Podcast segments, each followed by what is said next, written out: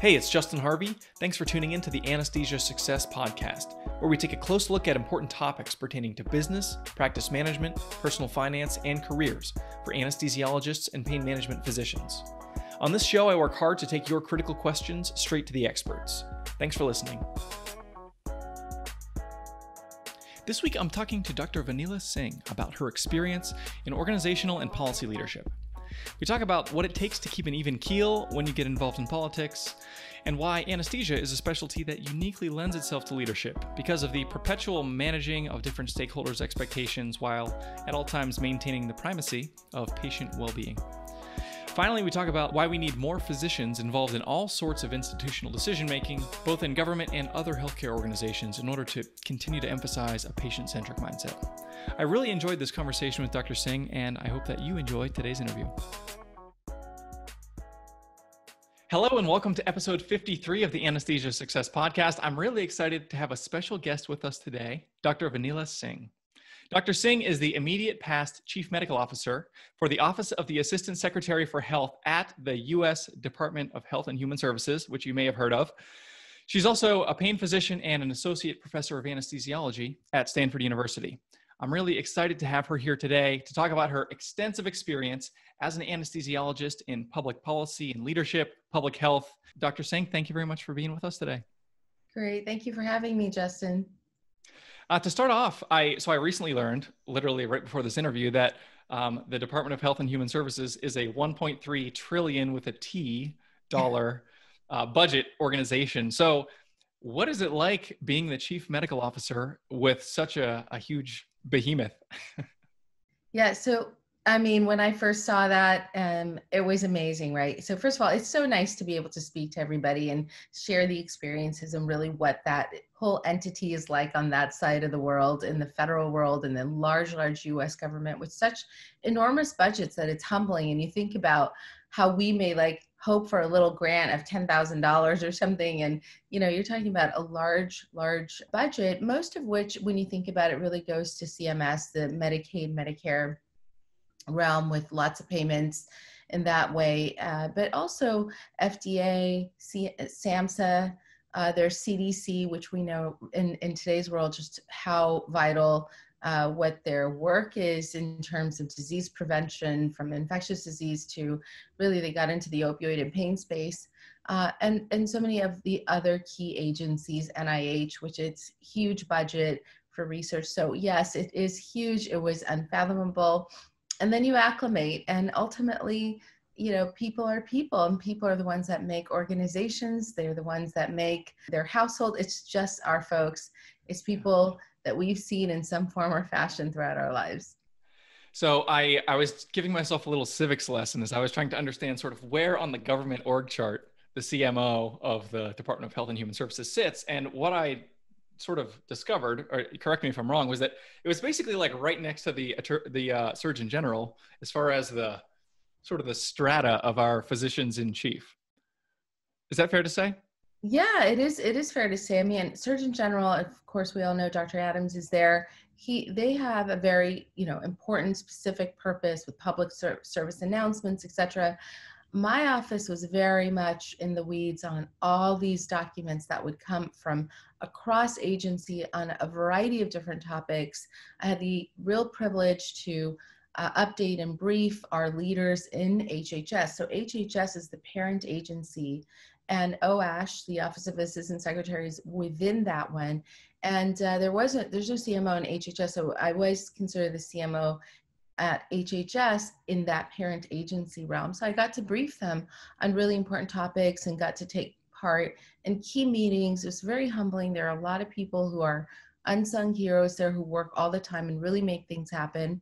And then, of course, uh, before you knew it, the CARA legislation of the best practices interagency task force, which was mandated by Congress to have HHS set this task force up with the Department of Defense and the Veterans Affairs and the Office of National Drug Control Policy at the White House.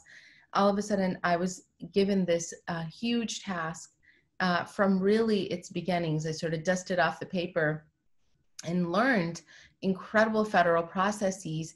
And then that actually really took a lot of my time and attention for good reason because it had everything to do with anesthesiology, acute pain, chronic pain, really things that we as anesthesiologists are very much uh, familiar with, and an opportunity to really begin laying down that foundation in a very formalized manner with so many other specialties and experts, and especially patients. And so that ends up taking up a ton of time plus all the other things. It was like drinking water from a fire hose. There was no doubt about that. Can you uh, can you describe the mandate of the task force? Absolutely. So the mandate was really twofold. One is uh, it was established by Congress with very prescriptive folks that they wanted on there. So we had we had to meet the criteria that was so specific in that and it was to identify gaps and inconsistencies that exist in acute and chronic pain management. And remember, the context of all this, of course, was the opioid crisis. And the second thing was to lay out best practices, so really recommendations for those gaps and inconsistencies. So, what we really did initially was first do kind of a, a national environmental scan of the status so we gathered to the best of our abilities because they wanted us to not only do this nationally, but we had, went to county guidelines, organizational guidelines. You think about ASRA or ACIP or what a county somewhere has. You know, people have guidelines about different parts of this, and it's enormous. Uh, and so taking that, uh, going through it, uh, because being not only the lead on it, but the subject matter expert on it.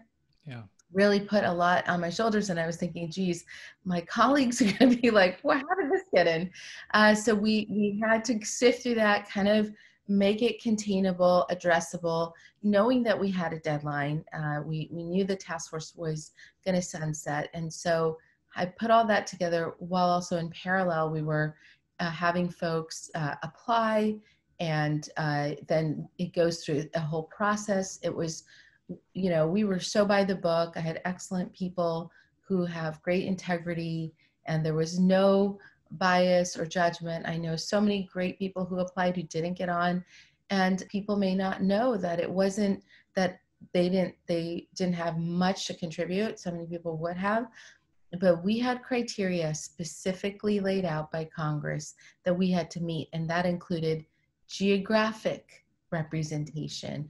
It included uh, minority health representation. It included veteran service organizations.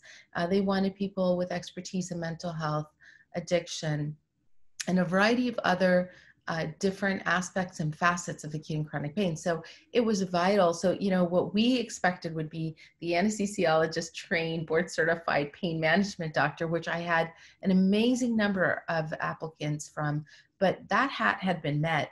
Uh, very easy and early and with the best of the best, but we were really trying to meet the other criteria, including hospital organizations, uh, professional medical organizations. We didn't want it to just be pain medicine organizations. It had to be representing all our colleagues from rheumatologists, say, as an example, uh, we didn't have a specific one, but I had a, a hematologist who's familiar with sickle cell, to our surgeons, to our colleagues and perhaps you know we had a patient advocate. I had brought on even some expertise to present to us who weren't on our task force like the indian health services or cms and we got all stakeholders in this huge project. So how many members of the task force were there? 29 total members at the end of okay. the day which literally in the beginning it looked like we would have 50 and unwieldy unlikely to make any dent in any issue. So we we're very proud of the fact that there were 29 members in the best capacity with what we were given, meaning there were folks who applied, and then we were able to sometimes someone could have two or three hats that we were able to checklist you know that they represented not only a certain part but they also had expertise say in minority health things like that that really mattered. Uh, we were considering women's health. We were thinking about a multitude of things you know someone who has familiarity with some of the challenges uh, in terms of stigma, mental health. Uh, we had a pain psychologist from Texas A&M. We had two pharmacists, one from East Tennessee, uh, the other one who works at the VA. And we then also had federal members. I was a federal member, but there was also NIH, SAMHSA, FDA, CDC, we had a representative from the Department of Defense, as well as uh, the uh, the Office of National Drug Control Policy from the White House. And and mind you, people came in with their own perspectives, their own experience, and and sometimes their own agenda. And and to herd the cats really ended up taking a lot of time with a big public eye. We had three big public meetings that have a set agenda that have to be posted in ahead of time and then people asked to speak they flew in from all over the world or, or sorry really the country and then we had organizations like the Human Rights Organization that was super supportive of our work, as and that was a surprise how much they actually were following the issue, as well as uh, professional organizations from around the country. Some that are, of course, physicians, specialty like neurosurgery, ortho, palliative, and hospice medicine course, the AMA, but we also had acupuncture, social workers, we had payers, we had the in- insurer group, you know, trying to ensure that they don't end up having to cover everything, which we think they should. We need a full toolbox, you know, um, but we were very patient centered, individualized care is what our real overall theme was. Did you ever have those 29 people all in the same room at the same time? Absolutely. Yep. And so I'd be interested to know, you know, take me to one of those moments when you're maybe sitting, I'm envisioning just a huge boardroom with all these different stakeholders from all these different places. And probably like one of them is looking at that other one because they're like, they, they represent these perennially at odds groups. Were there yeah. any like awkward dynamics or exchanges or somebody said something and then somebody else jumped in? It's like, oh, of course, you know, the insurance guy is going to say that. It was like, oh, of course, that specialist is going to be doing this. Were, were there any of those types of like tales from the trenches that you might share with us? The insinuations were made. I, I sometimes felt, uh, so we had three subcommittees. I had devised that we into three committees, subcommittees where we worked uh, behind the scenes, 75 subcommittee meetings, of which I was at all of them and led most of them, devised the PowerPoint agendas for them and named one person to head it.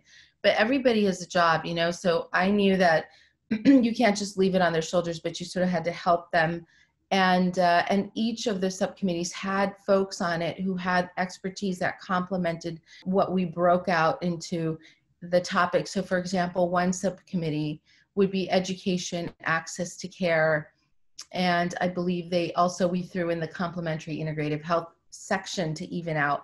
The other subcommittee had medications, huge topic, right? Interventions, huge topic and uh, and one other, I believe it was uh, restorative therapies. Uh, and then and then the other one had the re- I mean it was it was a breakout a divvying up but not too many and so the thing is you you identify very rapidly who has an issue with whom and I would say to the points of leadership is one is how do you command respect in this huge national effort, which it's not an effort that can, in my view, could not be lost, could not have, I could not punt it. Uh, I didn't want to lose that, right? I don't want to fumble this um, opportunity for our our patients, really, as as and, and our profession to showcase it. So you have to command that respect. I think that becomes known when you're respectful of everyone. I lived and breathed. I did calls. We I had sometimes our subcommittee chairs meet with me till four in the morning, East Coast time. I'm not kidding. I wanted to get the work done, the work done, and if I was willing to do it, they were willing to do it. I picked people who saw the entire amazing purpose, really hardworking. I had a great staff, great staff who were willing to work like not not normal federal. I brought that private sector mentality and they were they were great because and probably hugely annoyed too uh, because it was not not nine to five.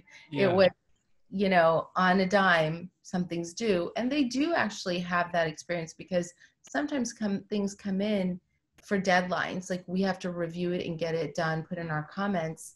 In fact that happens all the time. And my staff being in the office of the chief medical officer were definitely, you know, all over it. And these are veterans of HHS. You know, one of my key people had been there for 30 years and circled the wagons and was these are the key, you know, success people. So I would say you have to have those folks recognize them. You know, there's when you're close encounters, it's going to, of course, cause some uh, annoyance of what I'm demanding and, and, and what I was bringing to the table was an understanding in the trenches of how things really practically play out. But to your point uh, about you know some tensions of course there were tensions i mean sometimes i felt like i was having to uh, break up a clearly brewing issue uh, which didn't necessarily go away but certainly in front of me they couldn't do it and uh, and even sometimes you yourself get pulled into the issue when i felt like i had to say you know it, the, we have to be patient centered. This is these are patient comments and the thousands coming. We have to recognize that this is what's going on for these patients who are vested enough to give us these comments of their brave stories, their very personal stories. They're putting it out for the public to see. It doesn't matter how it doesn't work or that we may not be appreciated we, we have to address this and so sometimes it may seem like oh holier than thou it wasn't i just felt like I was speaking to myself as well as them that yeah. this is something. So you know, you the, there were a lot of lot of um, moments there. I'm sure that was nerve wracking walking into that first meeting that first time and looking around and seeing 28 of your very you know intelligent, esteemed colleagues from all over the place who all have opinions and all have you know they think they probably have a, a desired outcome in mind and there are probably a lot of disparate opinions and they're looking to you to be the one to make their collective efforts productive. That sounds like it's a lot of pressure. yes. Well, it, preparation, I tell you, so the first real meeting, we had prepared everything. Uh, we had folks from Cleveland Clinic, from Mayo, U- University of Michigan, like excellent institutions. We had people from the front lines who are dealing in rural America with very little resources. We had folks who, like the president of the Texas Medical Board, was on the task force uh, and and uh, you know the editor in chief of one of the big journals, and you know people who are are in their own right so well established, have contributed so much, and then you can't be the you know know it all. So I, I did always want to acknowledge that amazing experience and harness it, and utilize it in a way that propelled us forward. And so it was uh, hopefully never a you know someone is more right than others or something like orwellian like that. It was rather you know here's our goals here's what we need to do. Then we break it down and we created this huge document. That first meeting was all preparation you know ensuring and acknowledging who they were and their accomplishments uh, and leaving no one out so even when it seemed like somebody who may not have those accolades because they're not in academia but you know mm-hmm. what it's a frontline uh, doctor who's primary care who actually understands and deals with it day in and day out. And ultimately, it's about her. How you say those things really matters. Yeah. So it sounds like this. I'm sure this was a very. Uh, it, you grew a lot in in having to walk through this as a leader. I'm curious. Tell me about a leader or an experience of you experiencing someone else's leadership that made an impact on you and has helped to in some way inform or shape your own perspectives on what it means to be a leader. Yeah, absolutely. You know? I think of a lot of people. I mean, I think of historical figures. Um, I mean, from, you know, someone like Gandhi to Winston Churchill to maybe Abraham Lincoln in aspirational terms of you think and stop uh, about how challenging their situation was and it's not about that we were at that level although i think for the pain community it probably felt like that but it was that how do you take challenging circumstances? Nothing's being handed. This is not a checklist thing. You're not just getting adorned with a title and then you get to leave.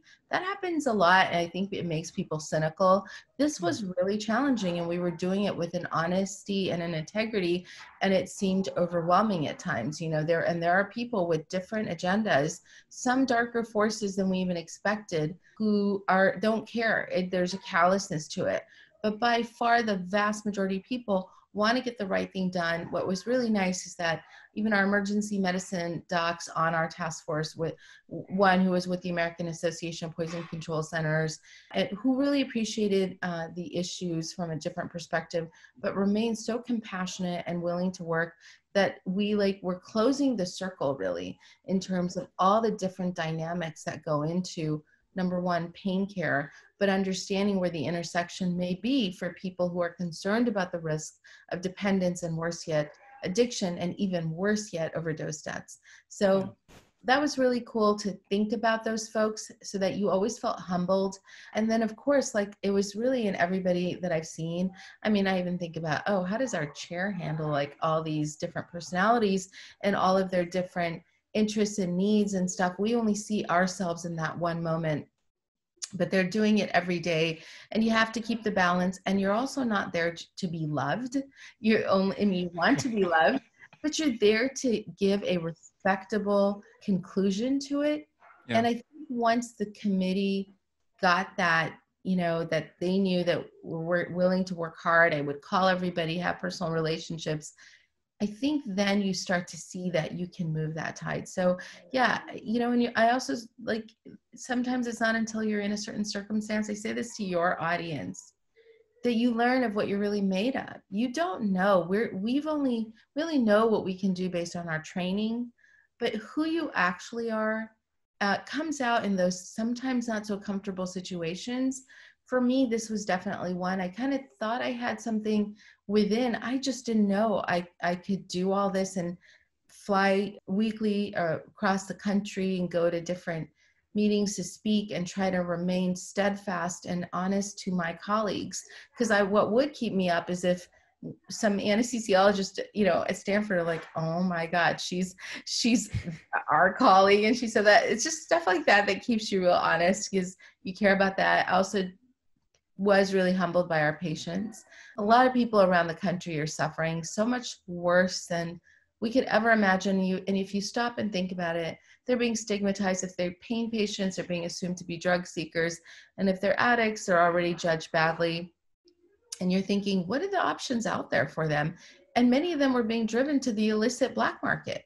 Some people were on a fine regimen, never had any issues. Doc gets scared because of some DEA letter, shuts down. And guess what? Suddenly, out of desperation, someone is finding themselves in the worst of circumstances and the worst outcome happens. How do we not have an overreacting pendulum? And I think that became a real central theme that I didn't know I could crystallize and maybe you look back in your history and you look at yourself and you go maybe that's what i think i've always wanted to say is that being balanced and to take that into anesthesiology we're very solutions oriented and and we're enablers you know i've always thought about this because when i went there and i said i brought in the private sector stuff hard work doesn't worry me i want a good outcome and i want a solution and in this, I felt like here you see the whole task force as a big OR case that's super complex. Yeah. And I wanted to get through it and I wanted to do it well and bring in every expert that we may need, ask what folks need to, but get it done and do it right and, and safely. And I wanted the good outcome. Our outcomes are only acceptable to us if the patient is alive and does well. And I really think that that training is so unique. I don't think our surgical colleagues know that we see so many things happening all the time, and we are just about how do we help you? How can we make it happen? And I think that's such a huge characteristic in terms of leadership. And it's not a surprise why we see a lot of our colleagues running a hospital, they're in administration, they're running organizations. You see them, and they're suddenly like, CMO somewhere, uh, and and they are I'm not referring to me, by the way. I mean, I'm thinking about private companies too. And our, our anesthesiologists learn the art of, of really taking a, a, you know, potential problem and bringing it to solution with a good outcome. And we also do run into, depending on where you practice, if you're private practice, you understand the inner financial challenges, you, you, you actually are exposed to what our colleagues in other surgeries uh, or procedures, they could be dermatologists, they could be GI docs too, right? Cardiologists. We get exposed to a lot of the challenges that exist in healthcare. And yeah. yet we're there to enable the best outcome. Yeah. I'm curious, take me back to the beginnings of your interest in public policy. How did that kind of begin to form for you? And what did your early forays look like?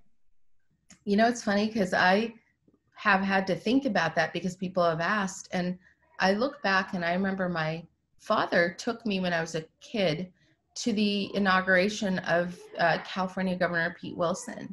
And that was so back in the day. And I have this like foggy memory of it. And I realized my parents were very, uh, they're immigrants, right? I mean, you look at their stories, uh, it, it, was uh, really amazing that my father came here, he got a scholarship, he was from a, a family that really went through a, a, time of destitution and then brought them really by the bootstraps up. And uh, and then when he comes here, he like thinks Bay Area, um, which is where we are, is heaven. And then he begins to take part in it. He was planning commissioner of the city of Fremont. Hmm. He was uh, he's still with like the Red Cross, and he does stuff with the Alameda County, and he's you know in his late 70s, but he's he's very much a part of the community. And and then my mother got into it too, and they did Sister City stuff. So I think hmm. I didn't even realize it because they're professionals, but you know that that probably just made it normal my brother was an intern in the white house under bill clinton i know in that time wow. era which i don't know if the audience is even that familiar with but he he just did it out and here he was in medicine and uh, he was doing accounting and you know we all at our dinner table talk a lot about policies but i will reiterate in today's world in an even balanced fashion. That's what we believe in because we think this country is really super and it gives great economic opportunity, but we have to always consider where we're at. And it's really just, I, I think, uh, an interest in maybe that goes from, you know, your ancestors and stuff. I mean, and what they used to contribute. And I think it really probably was just a natural. And I didn't even know that, you know, what I was doing was public policy uh, until I formally started to do it. But I, I did take a lot of interest. I will say this one last thing, and, and forgive me because I know I do run on on things, but for the younger audience, I would say as doctors, we have to hold true to our oath to be balanced, to not advance any kind of political agenda because our patients can be of any, right? We don't discriminate. We don't, we, we want anyone to, who comes to our care to feel like they're getting the best care. It doesn't matter. Uh, but policy and advocacy is only important in the sense that our voices are heard, and our voices are important because they represent the voices of, of good, safe care for patients. And the idea that we are some we have at least in the past been more quiet than I would have liked, I think has hurt our healthcare system and definitely has hurt our patients. And I would just say it's really important to get out there and share to your patient number one what you do when you have an opportunity to sign on to good things that will bring good care to do that to be even to know that other sides have their own uh, constriction and when you're really even and your understanding of things you can actually thread the needle and, and come to a solution that actually may go somewhere yeah I think that's a that's a great reminder. I'm curious, you know, as you transition from I think being more as a uh, more of a physician in academic medicine and, and some policy involvement, but then becoming an important political figure, coordinating a policy effort. That all of a sudden puts you in this category of, uh, you know, we mentioned a little bit before the call. People that don't know you all of a sudden have really strong opinions about you, and and you become subject to greater scrutiny and probably like you know insult and you you have to sort of change the way that you process these things that usually would be i guess hurtful or disorienting. You have to just kind of stay focused and shut all that out. I'm curious how did that evolve for you? How did you grow into uh, a if you if this was how it worked for you grow into a, an internal stability and a you know basically being able to put on your armor and say like i'm going to go do it again today and i'm not going to let anybody stop me. Did you have that kind of evolution for yourself? I really like how you put that, Justin. That was really nice. Yeah, put on your armor every day. Yeah, that that was the you know I ran for Congress. That was also a you know perfect storm, no plan yeah. to do that. And I've never had an aspiration to be a member of Congress or anything. It was a perfect storm. You know, sometimes things line up, and I think it was really what actually. It, it's clear that it led me to do this, which was something that uh, was such an honor and a privilege, very humbling to be able to be there and do something in my own field at that right time. But that was a very eye opening experience because of two things. One is, you're right, people criticize, and they don't, a, a lot of the criticism is a manufactured criticism from your opponent. You know, you're like, that's just a blatant, all out, that's not true at all so when you learn that it hurts you less but you do realize that it's hard to correct things, right? That's hard. And uh, and I think that we took them off guard, but still I saw the willingness and and and the willingness to really go dirty. What was really the take home message though is that so many good people, so many good people of all party backgrounds, of all geographic backgrounds, nationalities, ethnicities, especially the Bay Area has that. We're so fo- like like just coming forward to help. And even though it was a really short run because it was so last minute, it was really only a few months, but I think we broke records, all kinds of records, and got so much support that it did change me in the sense that I realized that if not you, then who? Mm-hmm. And we should all ask ourselves that because we're in a culture right now where people are screaming like so and so should have done this and this should be done, that should be done. But there is no one else. What I've learned is you must do your part. Uh, that you know, we want to lead peaceful lives. I think sometimes I'm like, gosh, why why did I get off on this road here? I mean, you know, I have two kids, great husband, just vacation in Hawaii, and you know, yeah. like like plan our life. But it's because you you can actually make a difference and somehow balance it all.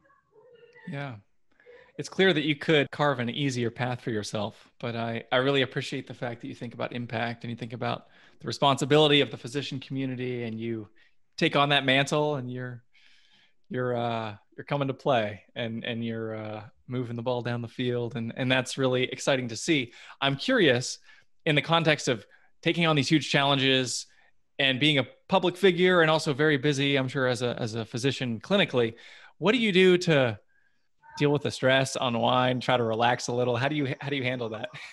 Oh, some days are worse than others. I tell you, as I as I write, like I, I did an op-ed recently for our veterans, and uh, it was you know because I I saw here's a perfect storm, right?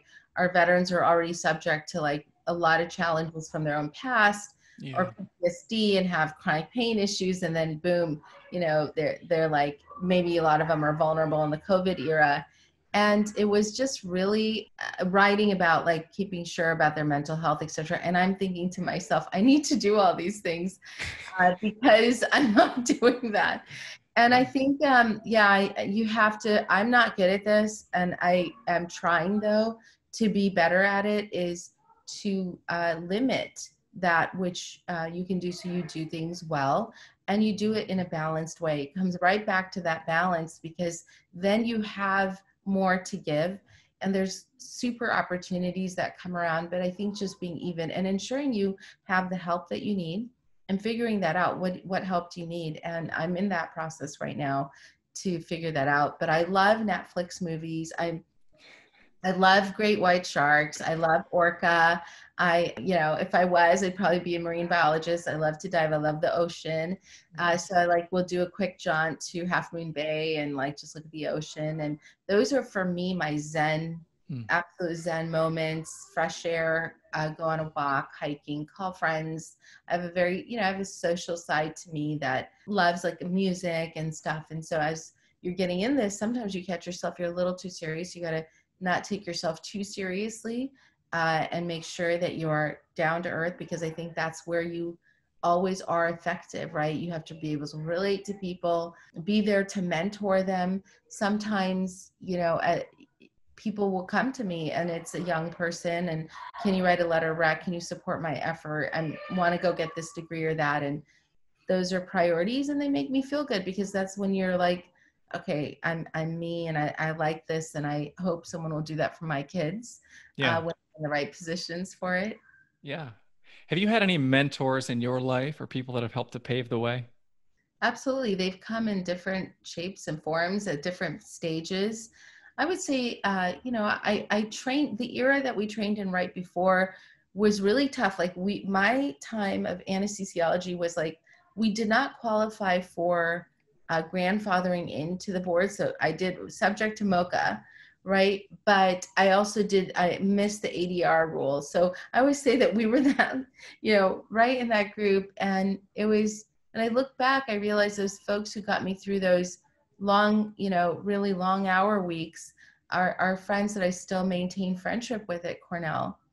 Hmm. and uh, see now and then and when they were happy to see me and you know like i was i went around to like i don't know 40 or 50 keynote talks but when i went to cornell to give grand rounds that was a super moment you know yeah. just to be back so because i get a chance to thank them and they were just just being friends and and kind was really important uh, ucla i was there for only one year in between graduating Cornell, my pain fellowship and, and anesthesia residency at UCLA. In just that year, I made lifelong friends hmm. who uh, also were mentors because we were going through the same thing and watching how they were doing it. The chair of anesthesia at that time was super, uh, Patricia Kapur, and she probably doesn't even know it still, but in that one year she did so much and of course coming to stanford and having the support of, of, of our you know current chair and others it, it's it's amazing because sometimes you wonder what do they think that you know do they think this is you know good or smart? And yet they'll you know support me to do it. So i, I appreciate that. And very strong figures. There's always someone out there who may not even know. It was the phrase they said at a time you really needed to hear it. Yeah. To me that kind of mentorship whether it's long term or just a moment I, I never uh, forget. And, you know, hopefully we all stay helpful to them. That's what I want to be to them and others who come my way because it is life changing. We shared before the call a little bit talking about the importance of physicians in decision making roles, institutionally, organizationally, and also with policy. Uh, maybe you could just take a minute and sort of share why you think that's important, if you think it is, and and for the listeners of this podcast, a lot of anesthesia and pain physicians themselves, many future leaders. Do you think that anesthesiology is a uniquely, the way I think it is, a uniquely composed specialty that I think is going to probably have more uh, leaders per capita? And it's funny, you know, right now I'm thinking about, well, we've got Dr. Adams and we've got you, the our anesthesiologists in chief who are, I think, bearing that out. How do you how do you think about that in, in the context of physicians and decision making roles? Absolutely. Uh, so you are so right. I think we will have more per capita leaders from anesthesia, and that really again goes to what I was stating earlier: is our ability to be solutions oriented. We are uniquely, in a different manner, trained than others. We're doing ICU care every day in the operating room, right? I mean, if a case is straightforward, it's straightforward, but if it's more complex, it's really ICU care. We have skill sets, physical skill sets, and on the spot decision making, being preemptive, thinking about a certain plan, and we're enabling things. We we rarely have the opportunity to opt out opt out of something. Uh, we're all about patient safety. We created the field really. We created the field of critical care, and and and really pain where it is and that's amazing. I think we're going to continue to evolve and utilize this uh, and move the, the field of medicine forward. I I just think those skills are so amazing. Whenever something suddenly happens in an emergency type of situation, I really feel like I come into my own. It's like grace under pressure. And I think that's true for most anesthesiologists. We are trained for those moments. And that's those are like great uh, abilities crisis management, conflict management, all fancy terms about things that we do every day. So I'd like people to think about that because how you use those skills.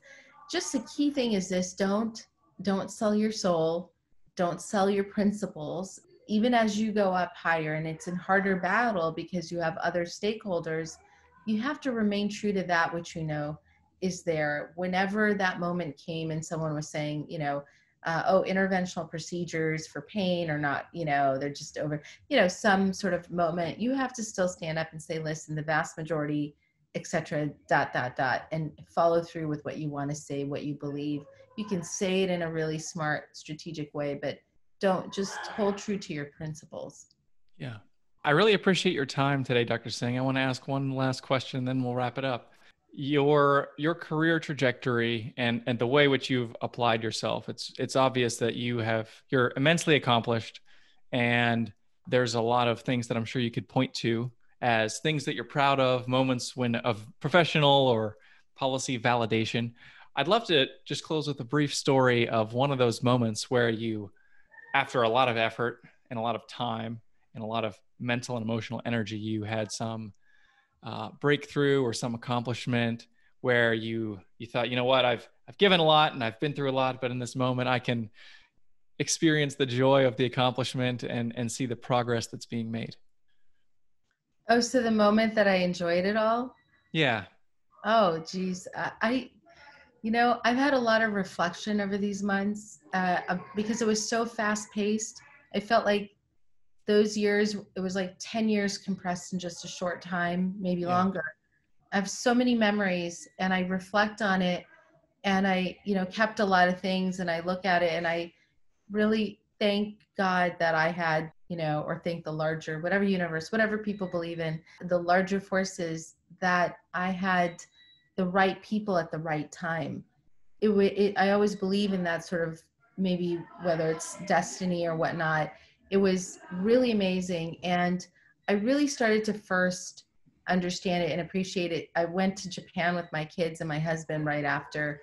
And that was such the perfect place to go do this. We were at temples and we were like in um, beautiful like scenes and the country so great and i was able to really stop and and say wow this was you know really something that i could be proud of and what's great is i remain very close to my the task force uh, and uh, you know it, it's amazing that i can bring them together for efforts still. And i think it's because by some chance and luck in life and and maybe coming into your own you know you earn the trust of great people and uh, they bring out the best in you and and hopefully the other way around too. Awesome well thanks for sharing that story and uh, dr singh it's been a pleasure having you today on the anesthesia success podcast thank you justin it's really it was great fun appreciate it if you liked what you heard this week, head on over to anesthesiasuccess.com where you can find more content and free resources to help you build a successful career in anesthesiology and pain management. If you wanted to leave a review in iTunes, I would also really appreciate it. Thanks for using some of your valuable time to join me today on the Anesthesia Success Podcast.